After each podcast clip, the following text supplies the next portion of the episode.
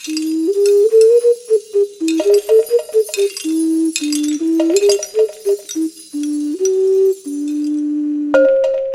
ben Anneleen. En ik ben Janine. En vandaag nemen we een nieuwe aflevering op van onze podcast. Van een mooi bord kun je niet eten. En we zijn aan bordje nummer 10. Mooi, ze worden genummerd vanaf nu. Er komt een cijfer op. Ik, ik probeer een, een logica te volgen, want het zijn er al best veel. Dus je moet ergens in, toch ergens in vakjes beginnen denken. En wauw, ik heb een bordje bij die dat meteen zegt. Square. En er staan ook twee vierkanten op. En dan nog twee andere figuren. Maar het is wel een rond bordje. Inderdaad. Dus wacht, er was een citaat dat je vanmorgen nog gezegd hebt. It's difficult to square a circle. Wel, bij deze heb je dat wel gedaan dan. Voilà. Nou weet je waar ik door geïnspireerd was. Ja, it's difficult to square a circle. Dat is een mooie zin, hè? En is het dan al een oud bordje uit de reeks? Het is een oud bordje uit de reeks, maar het is iets grappig als je met cirkels bezig bent. Want je bent aan het draaien, dan ben je altijd met cirkels bezig. Dan ergens heb ik dan ook een kader nodig van iets tegengesteld. En dan is de grootste tegenstelling het vierkant. Oké, dus je combineert graag cirkels en vierkanten.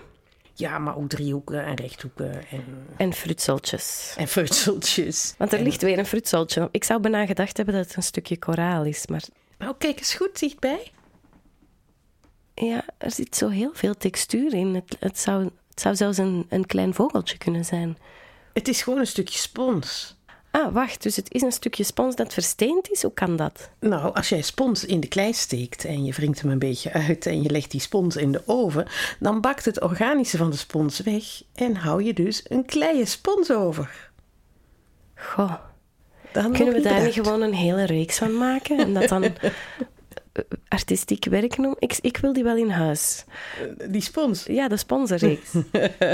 Ehm, nu, het is iets dat, dat veel studenten in, ook mee experimenteren. Want je kunt alles wat organisch is in de oven steken en dat bakt weg.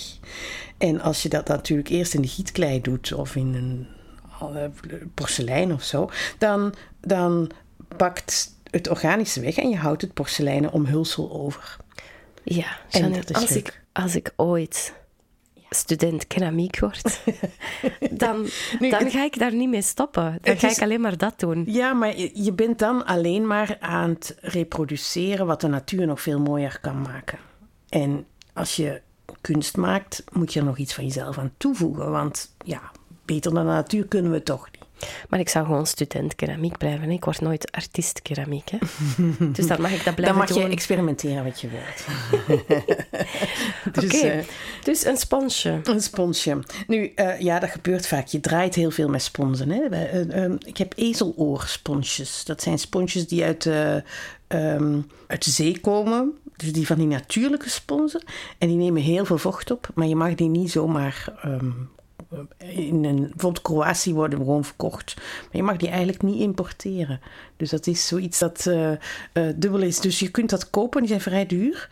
Eh, maar die zijn wel het meest duurzaam. De sponsen van de supermarkt of zo zijn een pak minder goed, want dat zijn synthetische sponsen. Maar dus je bedoelt- wel. Ja, dus je bedoelt dat je er langer mee kan werken. En, en wat doe je daar dan juist mee? Ehm, nou, dat neemt veel water op en je hebt water nodig om te draaien. En dat water knijp je uit, dus de spons knijp je uit om het water te gebruiken bij het draaien. Maar het slurpt ook het water op dat ik heb gebruikt bij het draaien. Dus de spons is eigenlijk mijn beste vriend als ik aan het draaien ben. En, eh, maar hij verslijt en op een gegeven moment vallen er stukken af en dan ligt er zo'n stuk in je bak. En dan denk je, oh, dat is toch zonde om weg te doen. Dus ja, belandt het op een bordje. Ik vind het straf dat we nog niet meer gezien hebben dan in de bordjesreeks. Ik knip ook eh, kussens naar, eh, naar zo van die moesjes in, in vorm van sponsjes en zo. Want die synthetische sponsen zijn natuurlijk veel goedkoper. Maar alle sponsen slijten enorm snel.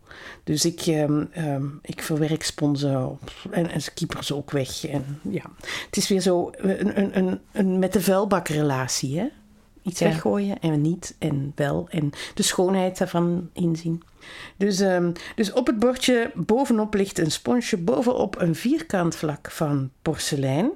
Dat ik eigenlijk ook maar weer als een restje beschouw. Daaronder heb ik een blauw vierkant geschilderd met onderglazuur. En uh, daar heb ik square onder gestempeld. Oh, dat is wel heel rechtdoor. En dat blauwe vierkant, is dat een speciaal blauw? Het is wel een, het is zo bijna uh, Yves Klein blauw. Ja, het is gekocht blauw. Hmm. Oh, dat is eigenlijk bijna een schande, hè? Dus je hebt het niet zelf samengesteld. Het is zeer atypisch voor jou. Ja, ja, maar ja, soms vind ik het leuk ook wel om potjes te gebruiken hoor. Um, ik, heb, uh, ik heb potjes kant-en-klaar van de winkel ook in huis. Um, want er zijn bepaalde kleuren, dat is zoveel werk om dat zelf te maken tegen die kwaliteit, dat ik het sneller uit het potje heb. Toch? Mm -hmm. De econoom in mij. Maar ja, um, het is een, um, een, een, gewoon vierkant vlak van à la Yves Klein blauw. Schoonblauw is dat, hè? Maar we zijn nog één cirkel aan het vergeten. Ja, en dat is weer zo'n rondje van mijn temperatuurmeting. En in dat rondje zit een piepklein beetje glazuur. Dus zo'n rondje, ik ga het proberen te herinneren, dat dient om te weten hoeveel je klei krimpt in de oven. Omdat het eigenlijk een soort maatcirkeltje en daarbinnen zit een roestbruin glazuur. Tangerine. Tangerine, dat is jouw kleur. Ja, ja, maar daar kunnen we nog een andere podcast over vertellen. Ja, ik zou daar toch heel kort. Uh, tangerine is eigenlijk de eerste keer dat ik besefte dat jij een kleur patenteerde bijna. Mm, patenteer niet, maar ik mocht hem een naam geven, of ik kon hem een naam geven. Ja, als je een, een kleur ontdekt en ontwikkelt in het glazuurlandschap, dan mag je mijn naam geven. En die naam is, uh, ja, wordt nu door iedereen gebruikt voor die soort glazuur. Hij is dan ook in een boek gepubliceerd. Dus ja, dan is dat mijn glazuur. Dat is wel tof.